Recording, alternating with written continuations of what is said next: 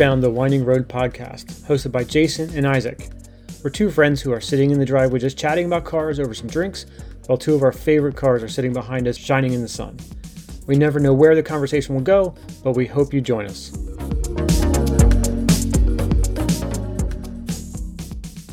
Happy Monday, everyone. Welcome back to the podcast. Uh, Jason and I are back. We took a week off for some rest and relaxation and getting a little bit better. Uh, Jason was feeling under the weather, and um, so we just took a break for a week, but we're back and ready to talk about some cars. Jason, anything on top of your mind today? Oh, wow. Yeah, I mean, you know, we had the week off, so I feel like there's a lot of stuff that um, I want to talk about. Um, a couple of weeks ago, there was a car show in uh, Oaks that I went to. Okay.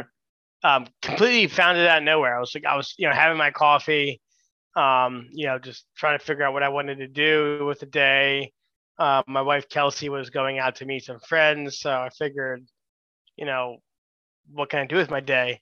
Mm-hmm. Um, it was supposed to be a, kind of a not great weather day. Um, and I found like someone had posted on Facebook pictures of this car show. Uh, and Oaks is probably, I don't know, thirty-five, forty minutes from me, maybe. So I thought, you know, why not check it out? Um, so it's indoors. Perfect. So it, it was actually snowing that day. Um, so I went out there, and it was, I don't want to say custom cars, but it had a mixture of custom cars and classics and mm. kind of show cars, you know, not like, not the stuff that you'd see at like the Philadelphia Auto Show kind of. Mm-hmm. Yeah. It's like a uh, normal car show. Like it wasn't a Cars and Coffee. Um, it was like a kind of a, like a tuner show or just overall car enthusiast show. Like, if it was inside, it was actually like a planned event. Just probably like judging yes. and stuff like that, I imagine. Yes. Yeah, it was. I didn't stay for the judging, but there, there was that there. Um, and there's a lot of cool stuff that I, I saw.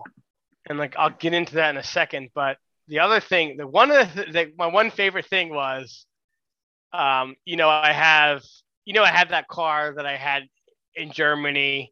Mm-hmm. It's like a, a one eighteenth scale lit up and everything like that. And I had sent him another one two years ago. It was a Lincoln mm-hmm. Navigator, like a ninety-eight Lincoln Navigator that I'm still waiting to get back. It's been over two years. So I have this little light up case for the one I have now. And I came across, you know, they have like vendors over there and they had, you know, one eighteenth model scale, things like that. And um, I came across a vendor that was selling cases, and mm. I found one that had three of them. It was like a three level. It was all lit up with the L E Ds and everything. Mm-hmm. So I, you know, in anticipation of this car ever getting to me, I got it. So I was very excited about that. Um, that was probably my favorite thing of the whole show. Does it look like this? Uh, yeah, very similar to that, but it's got lights in it though. Okay. Oh, like, you did say it was uh, lit. Yeah, that's pretty yeah, cool. Yeah, so there's like yeah, so so like. You know, I want to, I want to like, you know, keep it safe and clean and all that stuff. Mm-hmm. Um, and I wasn't looking for it. So I think that's what made me so excited. It just like popped up and I was like, oh, this is awesome. I'm so excited. So that was cool. Um, a couple of highlights, I'd say. I is saw a resto.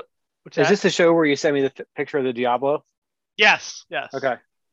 So there's a Diablo there, which is really cool because you don't see them. First off, you don't see them really around. Yeah. And when you do see them, they're roped off. You can't get near them. I mean, this one was out in the open. The doors were open. You know, the hood was open. You could pretty much, I, you can't get into it, but I mean, you can stick your head in there and see what's mm-hmm. going on, which is pretty cool. It's yeah. the closest I've ever gotten to a Diablo. Yeah. I mean, um, Lamborghinis are somewhat rare to see. Um, or that you don't see them frequently, and if you do, they're probably like a Gallardo or a Huracán, Huracán, right? Yeah. You know, but like the Diablo was from a time when they were super low production still. Uh, you know, like comparatively, you know, um, Aventadors and Murciélagos and Gallardos, they're all more high production than they used to be twenty-five years ago, mm-hmm. like what when the Diablo was around. So um, that's definitely a more rare car than even some of the modern stuff. To me, though, I mean, like, I think it, I think it, it's personal to me because you know, I was like a, a younger kid seeing these cars, um, with having no idea what, what they're worth or anything like that, or how much work it would take to even attain one. Just, just the purity of how cool it looked. So now as an adult, being like, you know, understanding how much work it would take and, you know, whatever to, you know, acquire something like that. Yeah. Puts that car on a whole nother level. Yeah. Um, so I just get different appreciation of it now as an adult. Even when, you know, I had appreciation as a kid, it's just different now. So, so that was really cool. Um, and I was really, I was really happy to be able to get, you know, up close and check that out. Mm-hmm. That was cool. Um, there was like a kit car I saw, you know, a lot of cool stuff they had. Like, uh, I know you hate two strokes, but there was, they had a couple of like racing Banshees, the Yamaha Banshees that mm-hmm. um, were doing like one hundred five miles an hour. Like on a on a uh, on a drag strip, which I would, it just seems super dangerous to me.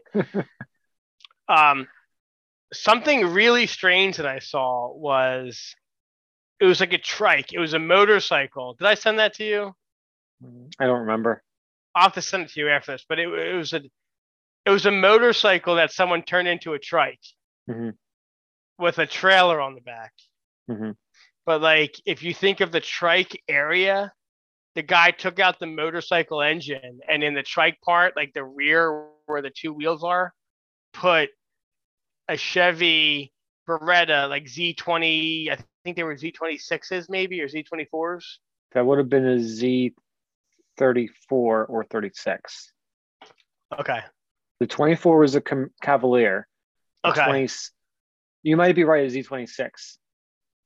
Yeah, because the Z thirty-four was the Lumina. Okay. Yep. So yeah, Z- right. Z twenty-six. I think it was twenty-six, yeah.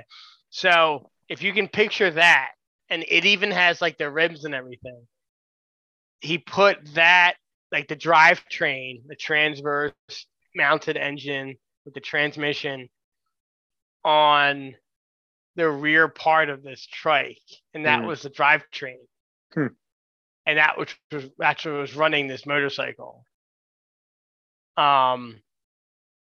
Which is really weird. The dude was like, so like, he was definitely an, an eclectic kind of person.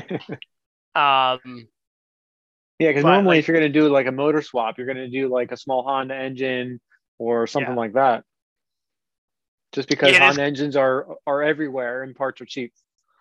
Yeah. This was definitely strange. Something I've never seen before, but um, it definitely drew a crowd, which was cool. Mm-hmm.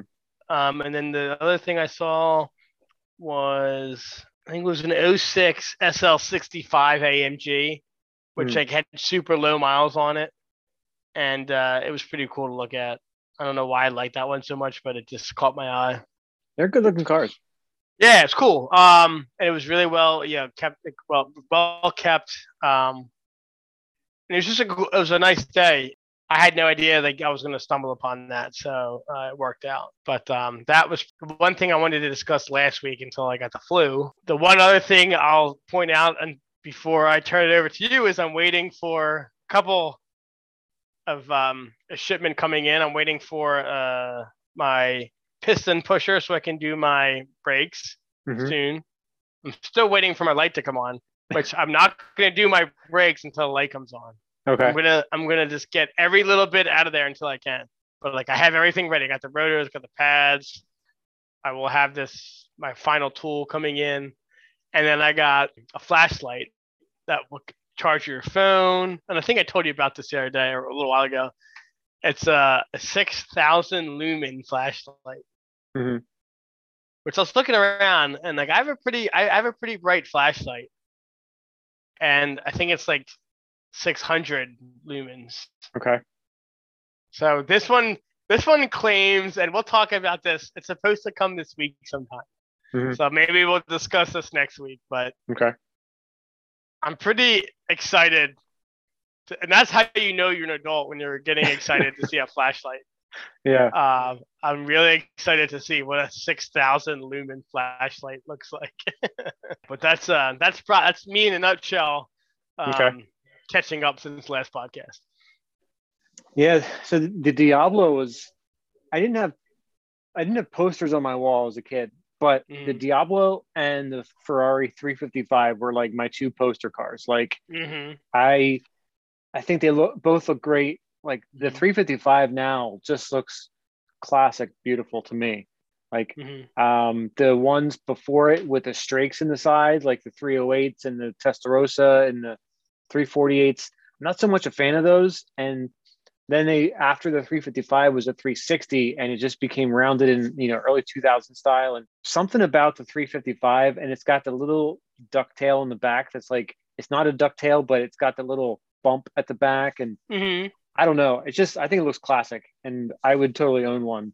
Um, it's a timeless classic for sure. Yeah. It'll, it'll, it, that car will never go out of style. Yeah, I agree. And I'm learning more and more people. I thought I used to be the, I used to think I was the only person that really liked that, or one of few people that liked those.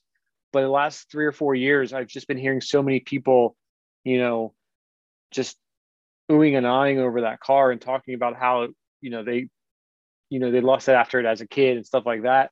Yeah. Um, so it's really coming into its own now that it's, you know, it's twenty-five, thirty years old. Um, and then the Diablo is just, it was just a wild car, you know. Yeah. Like the generation before us, it was a Countach, but, and that car, I can respect it for what it is, but I, the Diablo was just the one, it was the one of my generation, I think. And, um, yeah, I don't know. It just, it just looked awesome. And then, you know, it started showing up in video games, like uh Need for Speed Hot Pursuit was the first one I think I remember in a video game. And, um, that was like one of the Halo cars. And, um, mm-hmm. yeah, so those two cars are always always going to be on my posters on my wall. Yeah, the the Countach for sure. Um, I think I think you nailed that on the head. I think it's the generation before us that was like the car that you'd have on your folders, you know, in, in eighth grade, seventh grade, sixth grade, whatever it was. And then now you have us, and you know you have the the Diablo, which they were all wheel drive, weren't they? No. They were rear-wheel drive? Yeah, they didn't go all-wheel drive until, I believe, the Murciélago. Oh, my gosh. Yeah. So that was a six-liter. I think it was a six-liter V twelve they had. Yep. With no, you know, no... um, had nothing. No traction control, nothing. Just pure nope. pure motor, just hold on tight and, you know, steer straight. It was... It was as safe as the Neanderthal driving. Yeah, I mean, geez, wow. I can't remember. I don't even think I've ever seen one close up. Can you remember? Like, have you ever seen one? As like, you know, I mean, obviously a car show, but even car shows, you don't see them. I don't think I've seen one at a car show. I, I'm trying to think if I've ever seen one on the road. Um, I've seen a Murciélago or two on the road, and I might have seen an Aventador. Mm-hmm. There's this awesome blue uh, Huracan. No, it's not blue. It's green. It's like lime green or um, whatever you want to call it. But it's a bright green Huracan convertible that lives near me. Um, mm-hmm. And so I, he actually drives it a decent amount. I saw it probably six or seven times last year on my commute home um, a couple miles from the house. But I've seen that one fairly frequently. And I think there's a white or orange one that goes to the Just Joe's Cars and Coffee occasionally. I, I see the Huracan the most. And the other ones, not so much. I don't know what a Diablo would be worth these days, but I would imagine two, three hundred thousand. I don't think so.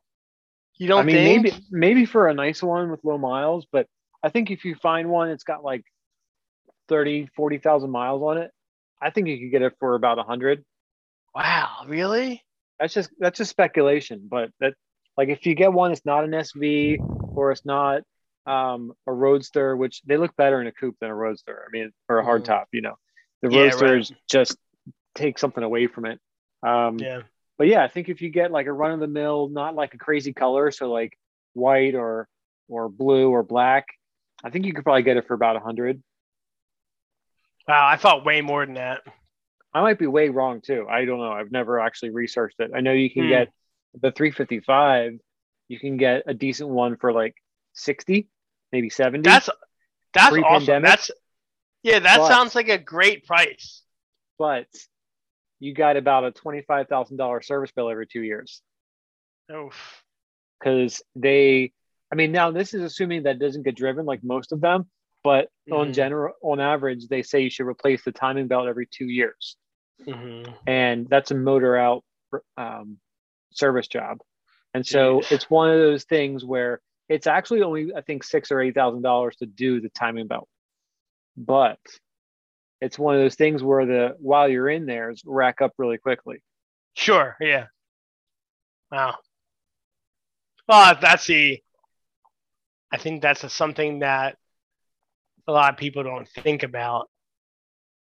Like, oh, you know, I can't really afford this ten-year-old luxury car, but now I can, so let me buy it. And then, oh, wait, I can't afford the maintenance on it. For sure. I think pe- people don't think about that kind of thing, which we were planning on discussing maintenance last week, which we couldn't because, obviously, mm-hmm. you know, I, was, I wasn't feeling yeah. up to it. I mean, I don't really know what I had in mind for last week as far as that's concerned, but to your point, um, it's very, it's it's easy to overlook the fact that, like, for example, that um, black S eight V ten that's in our still in our parking lot, that you need to run, whoever you are, if you're ever thinking about buying an S eight V ten, you need to run as fast as you can away from it like a bear is chasing you. I'm still thinking about it, by the way. No, I would, I would, I would literally have to kick you in the crotch. You do not want to buy that car. So th- think about this. That is, that was probably a hundred thousand dollar car fifteen years ago. Mm-hmm. It's still a hundred thousand dollar car mm-hmm. that you're maintaining. You're not maintaining right. a ten thousand dollar car.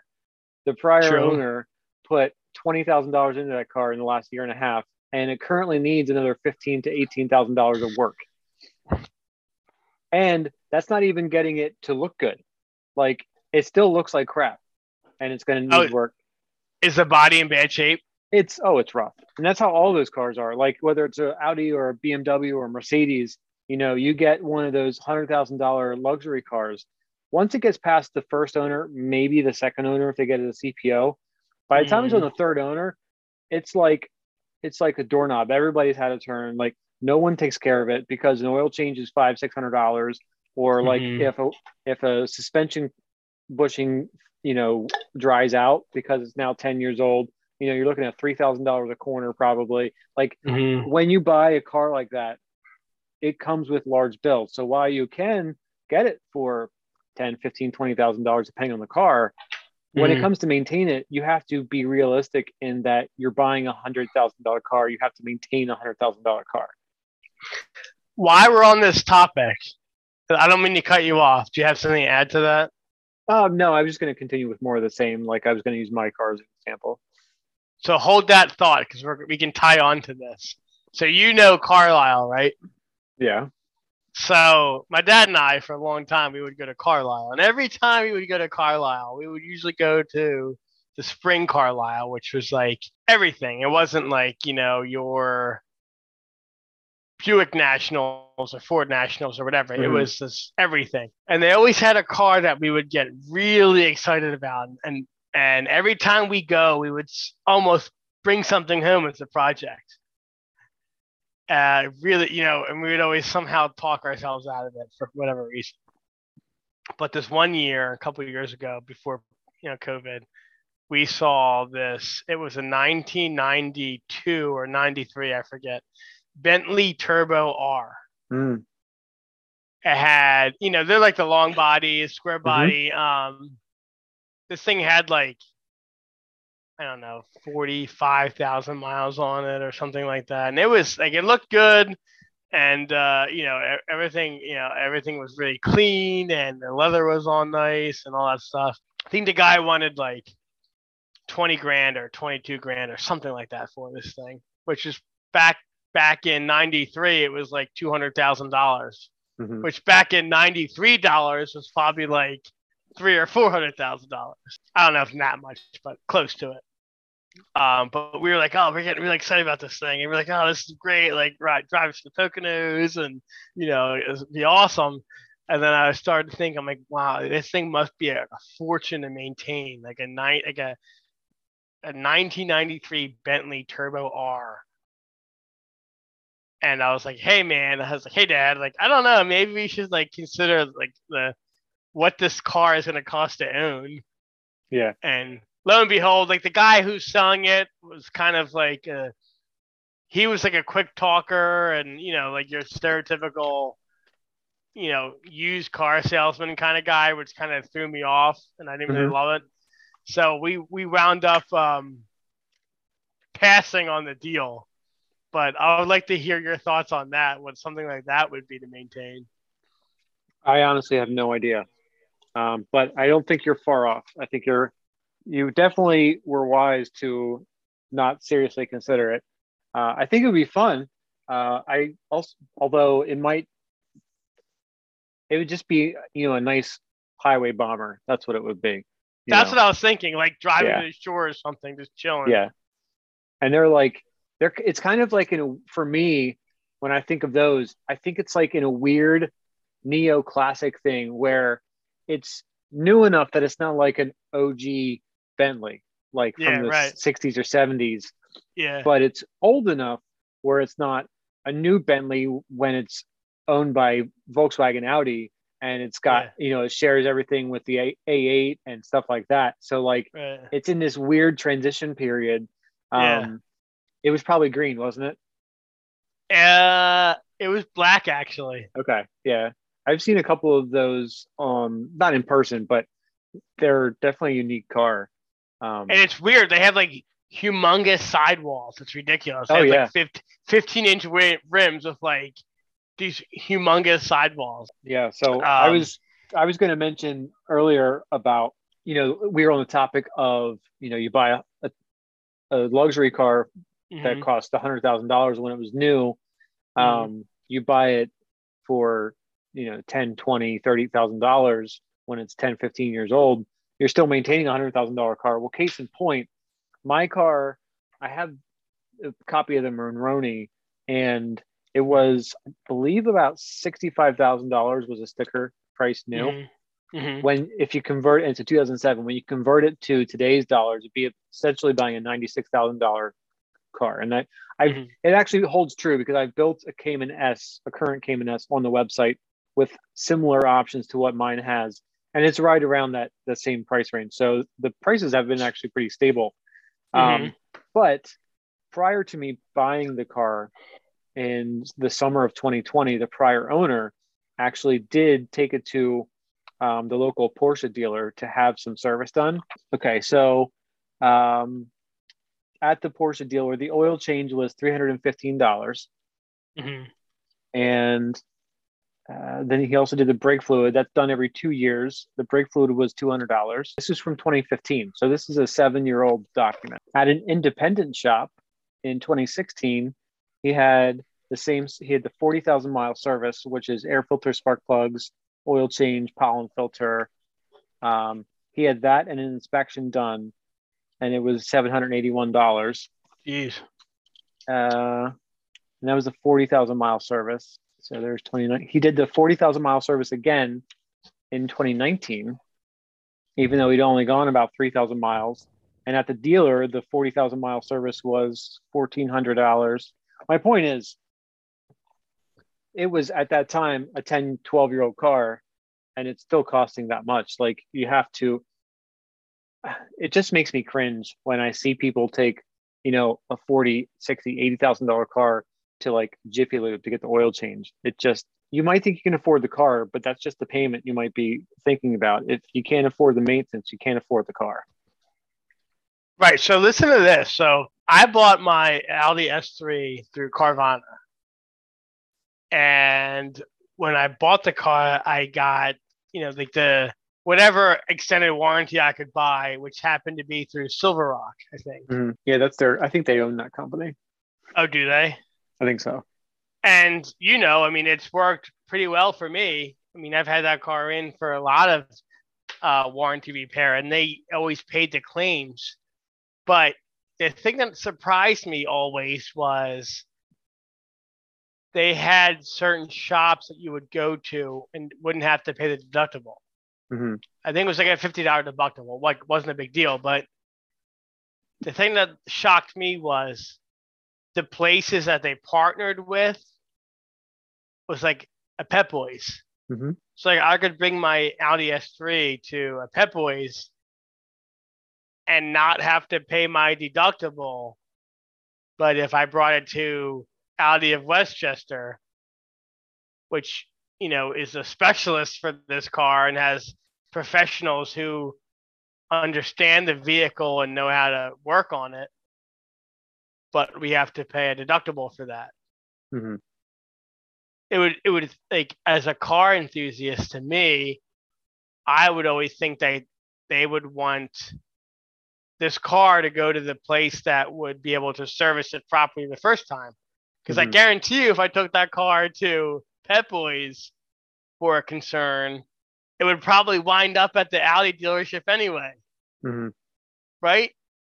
It's possible. Yeah. I mean, I've seen situations where an independent mechanic, whoever it is, or, you know, a small lube shop, they, a, a customer unknowingly takes a car to them for something. And before you know it, you know, there's all kinds of other stuff going on, or they, they say, here's the code, but we, we don't want to touch it. Like, it's, mm. that's above our heads. And yeah, I mean, the, the deductibles waived because they're a lot cheaper.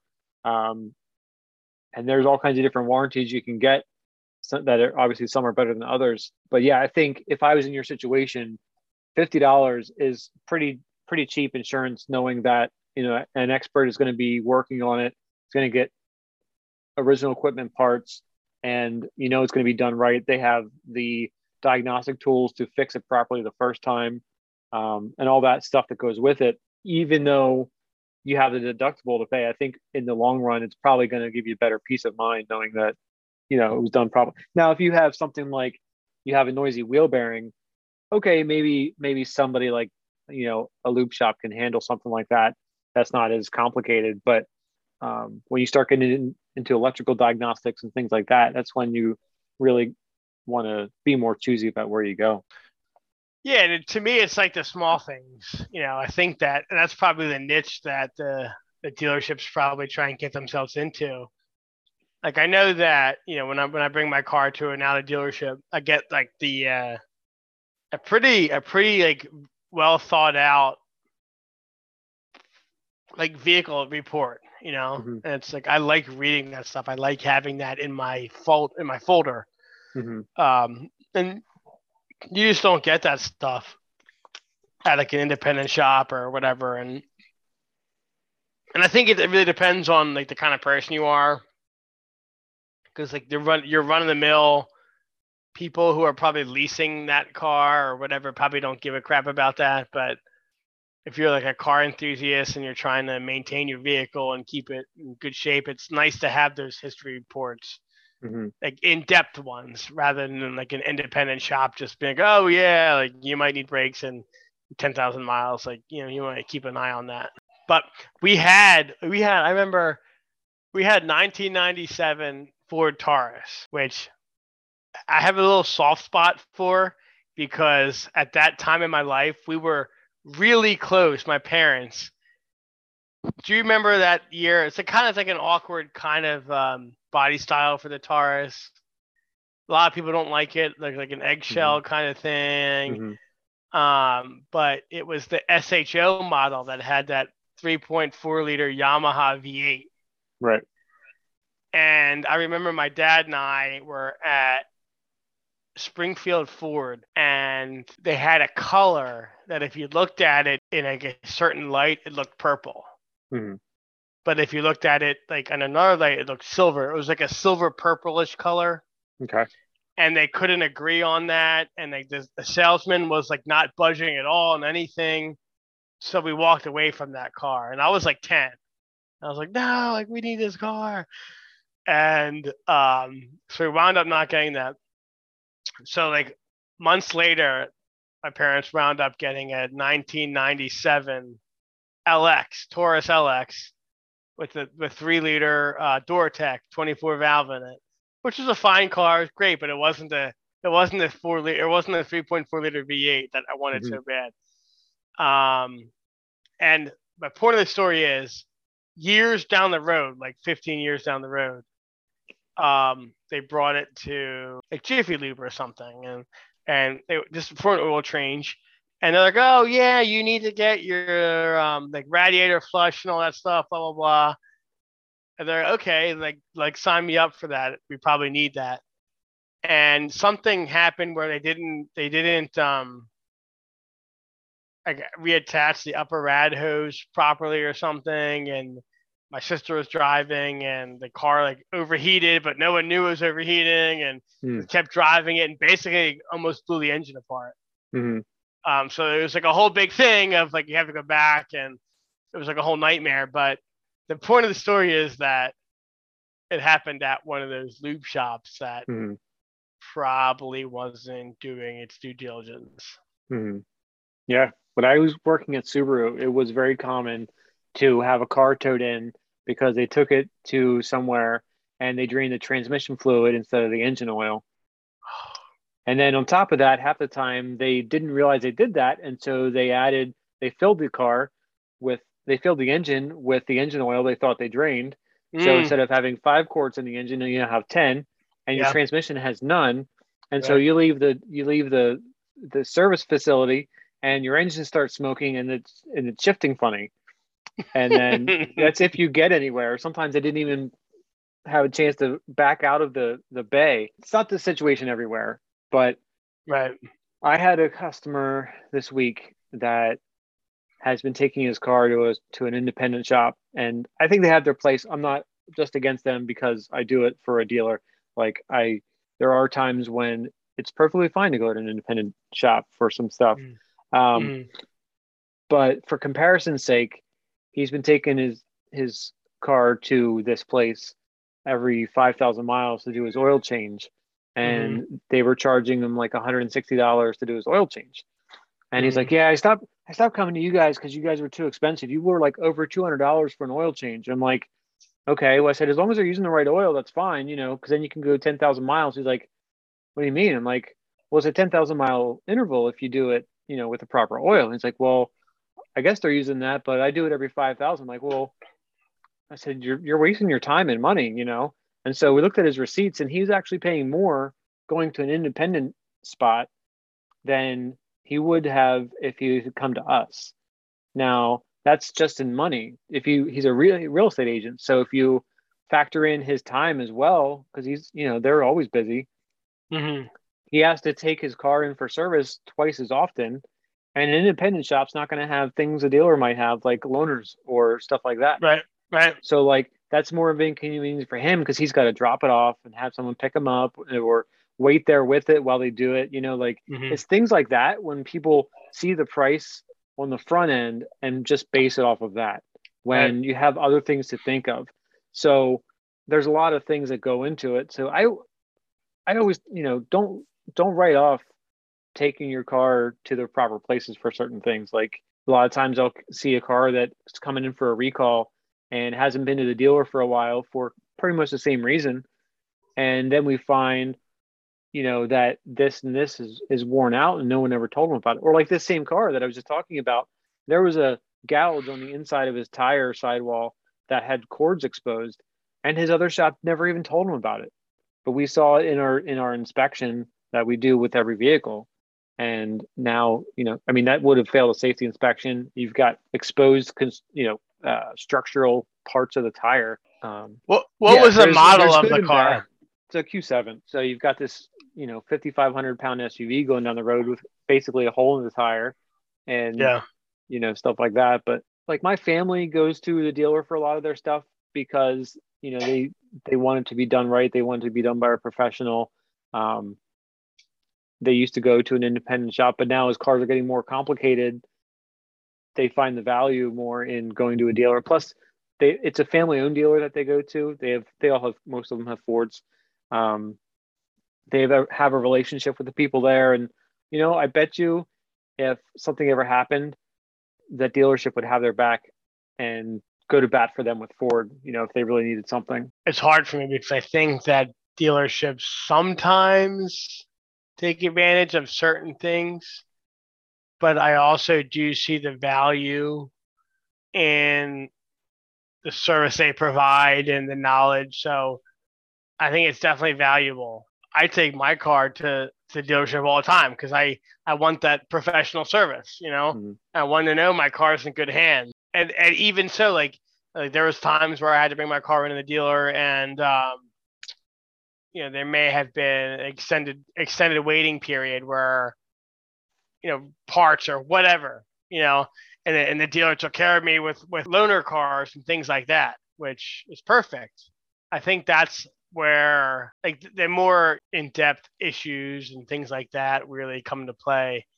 Um, that's where you're really going to, I think, make it worth the vehicle's um, quality to stay with a dealer, mm-hmm. in my and opinion. Don't get me wrong. Like there are, it's not the dealers that are good or bad. It's the people that work there that give the dealerships a good or bad reputation. Like, mm-hmm.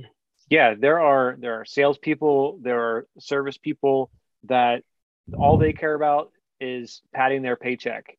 You know, mm-hmm. I've seen it every dealership I've worked at, and you know, obviously it's not a new thing. They get their nickname "Stealership" for a reason. Like, you know, it's anything that there's always been stories. Everybody's got a story about something like that. Um, mm-hmm. But to the same point, the little shops, they're doing the same game. It just mm-hmm. looks different because, like, you know, mm-hmm. I've seen it before where um, somebody will be taking it to one of those little uh, lube stores and, you know, they're recommending air filters every twenty thousand miles for the engine. They're recommending, um, you know, you gotta, you gotta flush your power steering fluid. You gotta flush your, um, your cooling system. Like they're recommending these things every two or three years. When, if you look at the actual factory maintenance schedule, they're not due f- sometimes for sixty, eighty, one hundred thousand miles lifetime, you know? So like you're paying for these extra services that aren't actually needed because that's how they make their money. Like, yeah, you know, they might charge you twenty bucks for an oil change, but when you start adding up all these little services that might not even be needed for your car, they're just selling them because how are they going to know the maintenance schedule for every single car on the road? They right. don't. They just have items they want to sell at certain intervals, and that's what they do. And so, you know, the the bills look smaller. Like it's only thirty dollars for an air filter instead of one hundred fifty dollars for an air filter at the dealer. But if you're doing it, you know, every two years when you don't actually need to be doing it that often, it's you're not saving any money. I've seen guys doing like used car P D Is and things like that. Oil filter, air filter, all that stuff, but never never actually doing them. Mm. Or maybe not changing the oil filter, just, you know, draining it, keeping the oil filter on there and filling it back up because they don't give a shit. Yeah. Yeah, I've heard I've heard a couple of stories like that over the years um, about a sleazy technician or, I mean, it happens in sales, obviously. You know, you have people that, you know, just want to sell whatever they can make money on. And it's unfortunate because yeah. there are also good people in the industry that, you know, truly treat each of their customers like they would be a family member and right. looking out for their benefit. Like I've told people before, like, look, you don't have to buy tires here. Just mm. get some safe tires before winter. That's, that's mm. what I care about, you know, like, mm. so, and I, I don't know if that means anything to them or not, but I have, I have said that before because at the end of the day, I just want people to be safe, you know?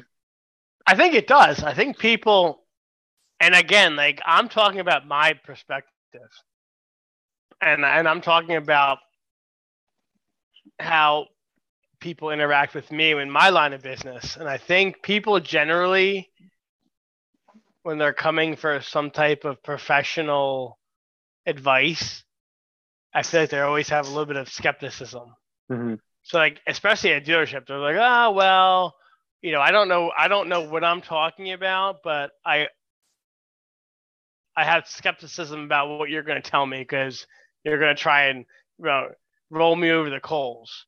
Mm-hmm. And some people may want to do that, but I feel like probably seventy-five percent of the people are you know, honest people who really care about people's safety and vehicles on the road, right? So I think that when people find somebody who they, who clearly has their best interests at heart, you stay with that person. Mm-hmm. And that's the hard part. That's the hard part is, is being able to get to that point where you can, you know, that you can trust the person, because one, it takes building a relationship. Mm-hmm. And two, you have to get to the point where you're building re- the relationship. Like, mm-hmm. you know, I've, I have clients who, when their car comes in for service, I could literally decide for them what services they're going to do, and they would be okay with it because they know that I, you know, I'm not going to do something that's not needed, or I'm going to do right. things the right way.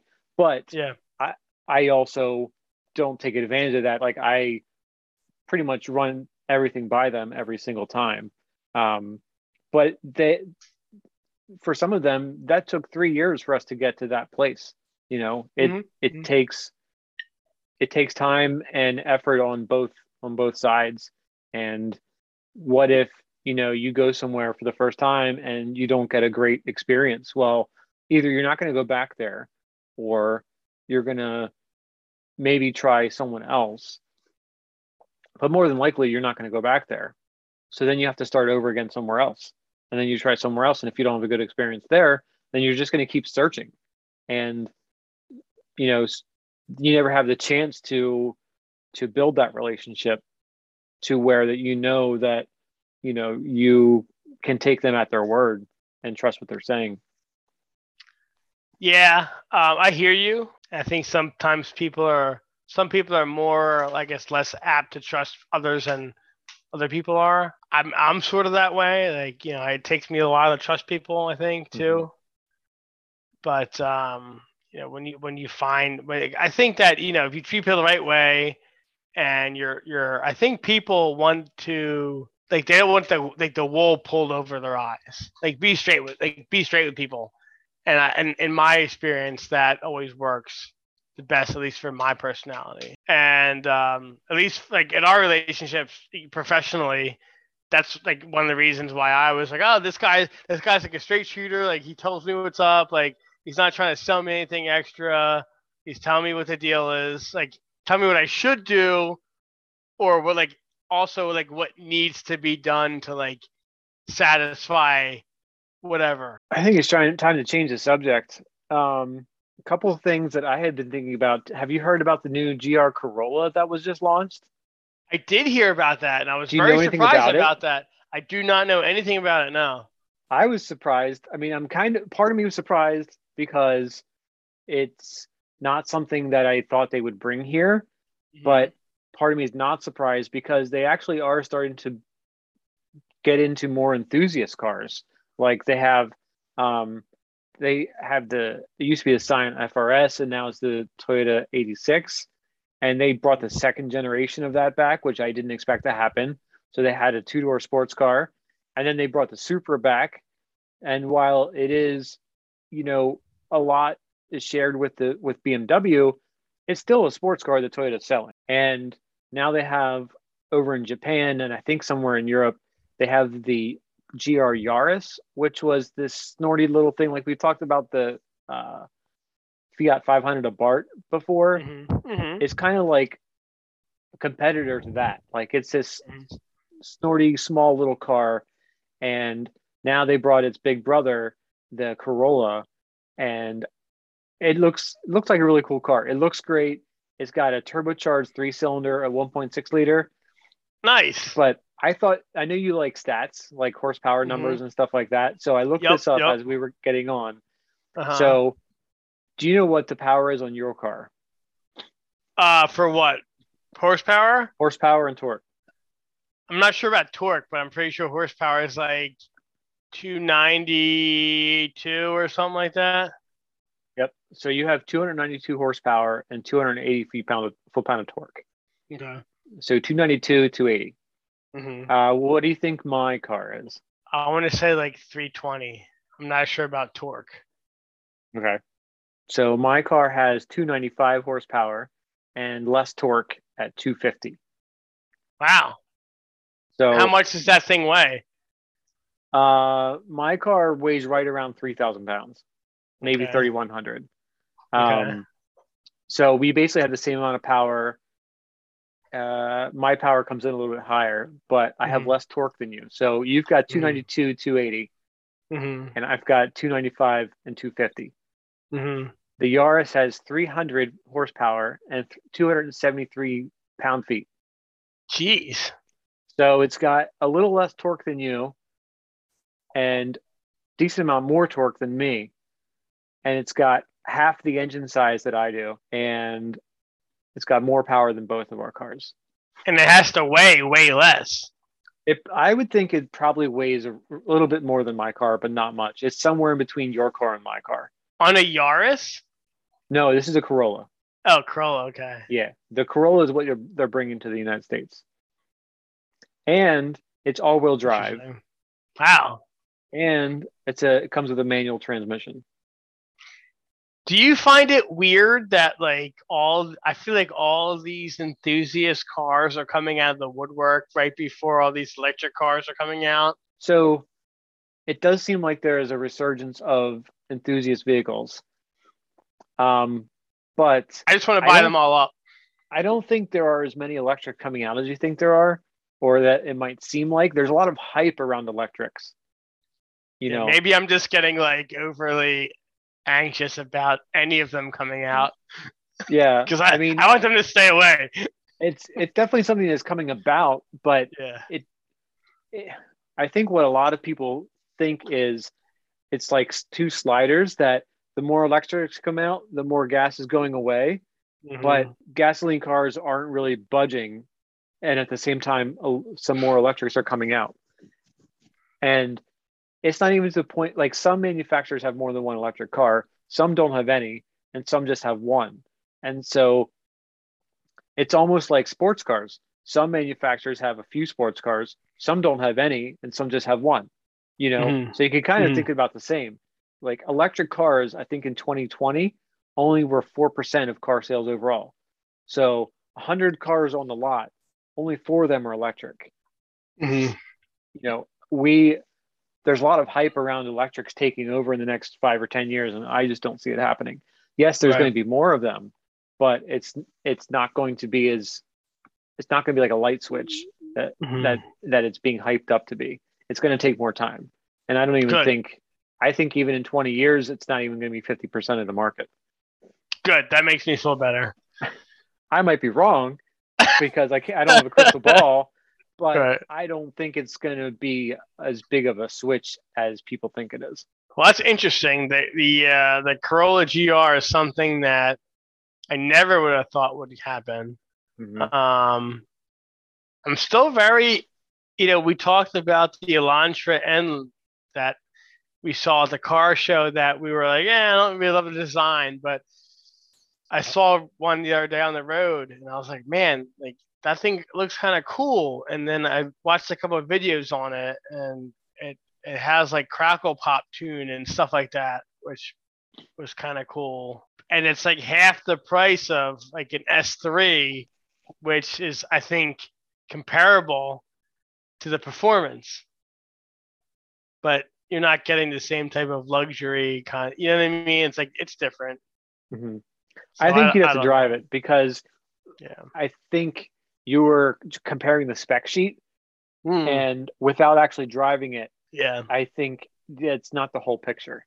Yeah. I don't know if I could do it, man. I love my car so much. I don't know if I could ever down, you know, I don't want to say downgrade, but go to something else. I find myself some entertaining something I never thought I would, if that makes any sense. But one thing that I have to mention before we end tonight is, and you'll get a kick out of this, is when I was at that car show in Oaks, I came across a vendor that was selling all kinds of... Like the sales brochures? Yeah, sales brochure, exactly. So okay. like there's like, like so this guy had all these sales brochures from like any car you would ever want. Where do you think I started looking? You were looking for a Lincoln, of course. Yeah, but which one? The Mark eight. So I found it. And I found it, and I was like, nineteen ninety-eight. And... uh the guy won like twenty bucks for it. And at the time I had, like, I had no money. Like I, I ran out of cash, but I, I had also found the um, case for my cars. So I went to the A T M, but you know, brought enough cash out to get both things. And I went to the, I bought my, uh, the, the um, case. And then I went back to the sales brochure, like literally three or four times. And I had it in my hand. And I was like, no, like, you don't need this.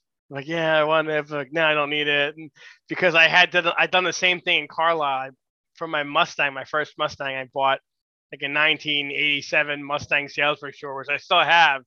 I, I never look at it. It just mm-hmm. sits in the closet.